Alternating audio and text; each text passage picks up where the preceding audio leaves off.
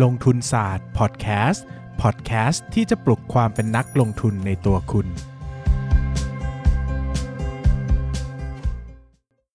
สวัสดีครับ ยินดีต้อนรับเข้าสู่รายการลงทุนศาสตร์พอดแคสต์รายการที่ชวนทุกคน พัฒนาความรู้ด้านการเงินและการลงทุนไปด้วยกัน เป็นยังไงครับ เมื่อวานเป็นวันวาเลนไทน์ได้ออกไปเฉลิมฉลองไหมครับ ได้ออกไปมีความรักไหมนะก็วันวาเลนไทน์เป็นวันที่ผมชอบนะครับ เพราะว่า เราจะเอาไว้ส่องคนที่เราแอบชอบ เออ ว่าเขามีแฟนหรือยังนะครับโดยปกติมนุษย์ทั่วๆไปเนี่ยถ้าไม่ได้มีเหตุผลพิเศษที่ต้องปิดบังความสัมพันธ์เนาะเขาก็จะเปิดตัวกันแหละในวันวาเลนไทน์เนี่ยเขาก็จะแบบลงรูปบางคนลงแค่ปีละครั้งเองนะครับดังนั้นเนี่ยก็เป็นวิธีการคลาสสิกเนะเวลาผมชอบใครผมก็จะกลับไปย้อนดูวันวาเลนไทน์ที่แล้วของเขาว่าเขาลงรูปกับแฟนหรือเปล่านะครับถ้าลงก็ทำใจเนาะแต่ถ้าไม่ลงก็อาจจะมีหวังนะครับแต่ก็ไม่แน่นะหลายคนเขาก็ไม่เปิดเผยเลยก็ได้นะครับอะ นอกเรื่องไปแล้วหนึ่งนาที เรื่องวันวาเลนไทน์จะได้เข้าธีมหน่อยนะครับ วันนี้มาคุยกันในเรื่องของ shadow economy นะครับหรือว่าระบบเศรษฐกิจในเงามืดเนาะความจริงแล้วเนี่ยผมเข้าตลาดมาหลายปีนะครับ ผมไม่เคยรู้จักคำว่า shadow economy เลยนะจนกระทั่งวันหนึ่งได้ไปอ่านบทความทางเศรษฐกิจ แล้วก็รู้สึกว่า เออ เออเนาะมันเป็นเรื่องที่น่าสนใจแล้วเราก็ ไม่เคยรู้จักมันมาก่อนเลยนะครับ Shadow Economy เนี่ยเป็นระบบเศรษฐกิจใต้ดินนะฮะหรือว่าแปลความง่ายๆ ก็คือว่าเป็นกิจกรรมทางเศรษฐกิจที่ไม่ได้ผ่านการตรวจสอบของรัฐนะไม่ได้อยู่ในฐานข้อมูลของประเทศ โดยส่วนใหญ่ก็จะเป็นธุรกิจที่ผิดกฎหมายนะครับ เช่น ธุรกิจการพนัน ธุรกิจยาเสพติด ธุรกิจการค้ามนุษย์นะครับรวมไปถึงธุรกิจถูกกฎหมายที่หลีกเลี่ยงภาษีนะครับก็จะทำให้ธุรกิจเหล่านั้นเนี่ยอยู่นอกการตรวจสอบของรัฐบาลด้วยเช่นกันนะครับคำถามคือ แล้วมันสำคัญอย่างไรกับกับเราล่ะเนาะแล้วเราจะไปสนใจทำไมว่าไอ้ shadow economy เนี่ยมันมีขนาดเท่าไหร่ในแต่ละบริษัทแต่ละไม่ไม่ใช่แต่ละแต่ละบริษัทเนาะแต่ละประเทศนะครับแต่ละภูมิภาคเนาะก็คำตอบก็คือว่า จริง ๆ แล้วการมี shadow economy เนี่ยทำให้เราไม่ได้เข้าใจมูลค่าเศรษฐกิจที่แท้จริงของประเทศนั้นๆเนาะเพราะว่ามันมีอีกส่วนหนึ่งที่แหว่งหายไปอยู่ในความมืดเนาะทำให้เราเนี่ย ไม่ได้ให้ความสำคัญกับมัน หรือว่าเราตีความขนาดเศรษฐกิจผิดไปจากความเป็นจริงมากนะครับ ซึ่งนี้สำคัญนะครับ ซึ่งโดยปกติแล้วเนี่ยระบบเศรษฐกิจใต้ดินเนี่ยนะครับเขาก็จะแสดงอยู่ในรูปแบบสัดส่วนต่อ GDP ของประเทศนั้นๆนะครับซึ่งมันจะทำให้เรารู้เลยว่าเฮ้ยประเทศเรามีความโปร่งใสระดับใดนะครับแล้วก็มันอาจจะมีส่วนที่ขาดหายไปมากเท่าไหร่นะครับผมก็ไปดูงานวิจัยของนักเศรษฐศาสตร์ชาวยุโรปคนหนึ่งนะครับเขาก็บอกว่าระบบเศรษฐกิจใต้ดินของประเทศกลุ่มที่พัฒนาแล้วเนี่ยจะมีสัดส่วนต่อ GDP น้อยที่สุดนะครับก็คือว่า ประเทศที่พัฒนาแล้วส่วนใหญ่ก็จะมีระบบการตรวจสอบที่เข้มงวดนะครับ ส่วนใหญ่เนี่ยก็จะอยู่ที่ประมาณ 17%ต่อ GDP รวม ซึ่งก็ไม่ได้น้อยนะ ความจริง ๆ 17%ที่ตรวจสอบไม่ได้ก็ถือว่าเยอะนะนะครับ คิดสภาพว่าเราทำมาหากินแล้วเงินหายไป 17%อะ เออ ก็เยอะนะ อะไรอย่างเงี้ยนะครับ แต่ประเทศที่กำลังพัฒนาเนี่ย มีมูลค่าตรงเนี้ยเฉลี่ยสูงถึง 35%นะครับ โห เยอะนะฮะ 35%นี่คือเงินสดหายไป 1 ใน 3 นะครับ โดยกลุ่มประเทศที่มีการเติบโตของระบบเศรษฐกิจใต้ดินสูงที่สุดนะครับ ก็คือกลุ่มประเทศที่กำลังเปลี่ยนแปลงระบอบการปกครองจากสังคมนิยมนะครับ มาเป็นทุนนิยมเนาะเพราะว่า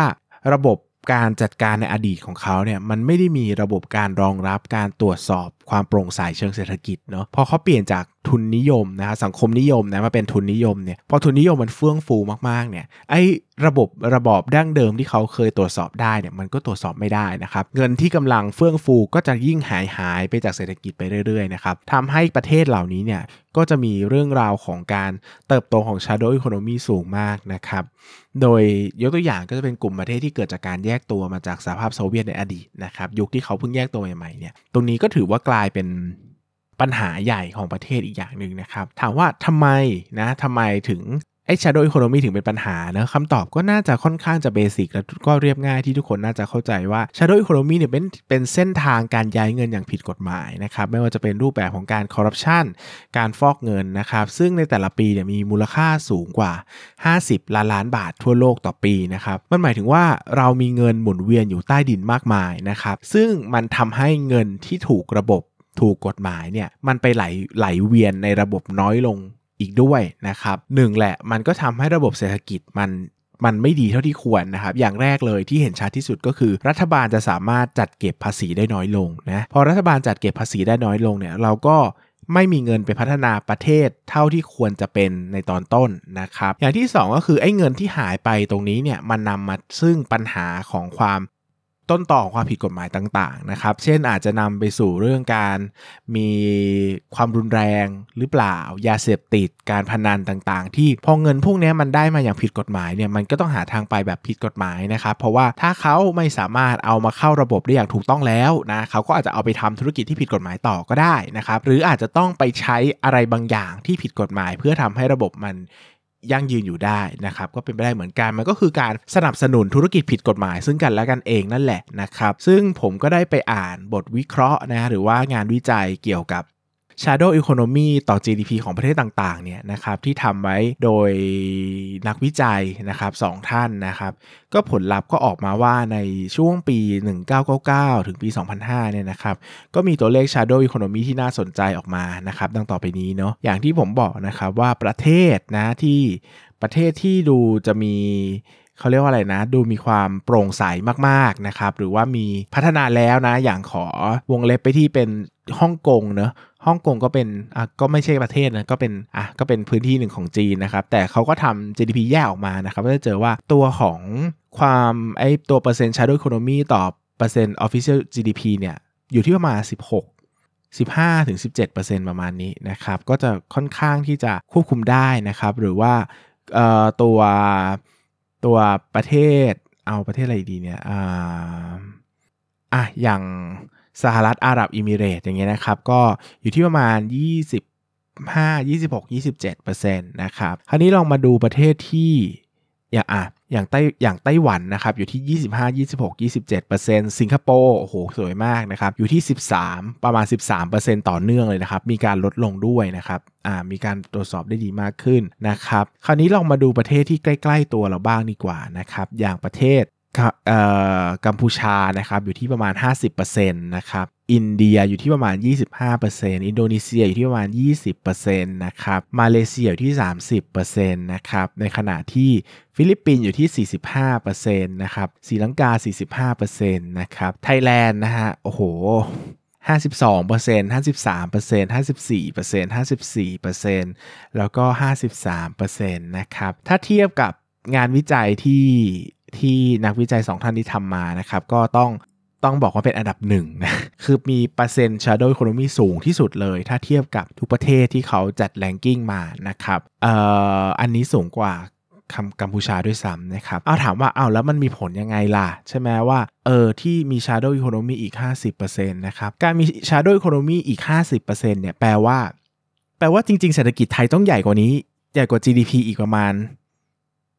30%นะ35%นะสมมุติเราบอกว่ามีปกติ GDP ที่เรารายงานเป็น Official GDP เนี่ย100 บาท แต่มี Shadow Economy 50%คือ 50 บาท แปลว่าจริงๆ แล้ว Real GDP เนี่ยมันควรจะเป็น 150 บาทถูกไหม ก็คือใหญ่กว่ามูลค่าปัจจุบันไม่ใช่ 30%สิต้องเป็น 50%นะครับ คือใหญ่กว่า ใหญ่กว่ามูลค่าจริงๆ ตั้ง 50%นะนะครับ ซึ่งแปลว่าจริง ๆ แล้วเราอาจจะตีความขนาดธุรกิจผิดไปจากความจริงก็ได้เนอะเวลานักลงทุนมานั่งวิเคราะห์ GDP วิเคราะห์ขนาดเศรษฐกิจว่าเราน่าจะโตไปเท่าประเทศนั้นประเทศนี้ขนาดอุตสาหกรรมใหญ่เท่านั้นเท่านี้เนี่ยกลับกลายเป็นว่า เออ มันอาจจะไม่ใช่ค่าที่เป็นจริงก็ได้นะ เพราะว่า GDP ที่ให้มาเนี่ย เรายังไม่เคย adjust หรือว่าให้ความสำคัญกับเรื่องของ shadow economy ที่แฝงอยู่นะครับ แล้วก็กลายเป็นว่ามันไม่ใช่เป็นปัญหาของประเทศไทยประเทศเดียวเนะมันก็เป็นปัญหาของทุกประเทศ เพียงแต่ผมอย่างที่บอกว่ามันมี range ของความน่าเชื่อถืออยู่ว่า ถ้ามันเป็นประเทศที่ตรวจสอบได้มากก็อาจจะอยู่ที่ประมาณสัก10 17% 15%นะครับแต่อย่างประเทศที่ตรวจสอบน้อยๆนะครับอย่างไทยก็อาจจะสูงถึง 50%ก็เป็นไปได้นะครับ ดังนั้นเนี่ยเราจะเห็นในภาพจริงๆเนี่ย shadow economy ก็มีความสำคัญต่อระบบเศรษฐกิจเนาะแล้วก็เป็นไอเดียหนึ่งที่ทำต้องให้เราเนี่ยทำความเข้าใจไปว่า จริง ๆ แล้วเนี่ยเรา ท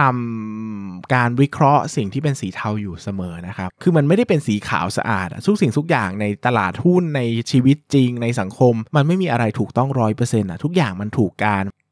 กบเกลื่อนไว้ด้วยอะไรบางอย่างเสมอนะครับ ดังนั้นเนี่ยให้ความสำคัญกับการใส่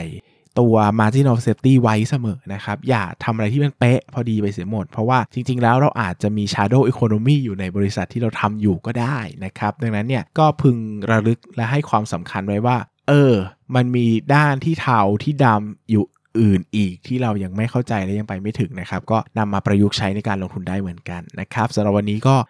ขอบคุณทุกคนมากที่รับฟังจนจบ แล้วก็เจอกันใหม่พรุ่งนี้ครับ สวัสดีครับ อย่าลืมกดติดตามลงทุนศาสตร์ในช่องทาง podcast player ที่คุณใช้ แล้วกลับมาปลุกความเป็นนักลงทุนกันใหม่ในลงทุนศาสตร์พอดแคสต์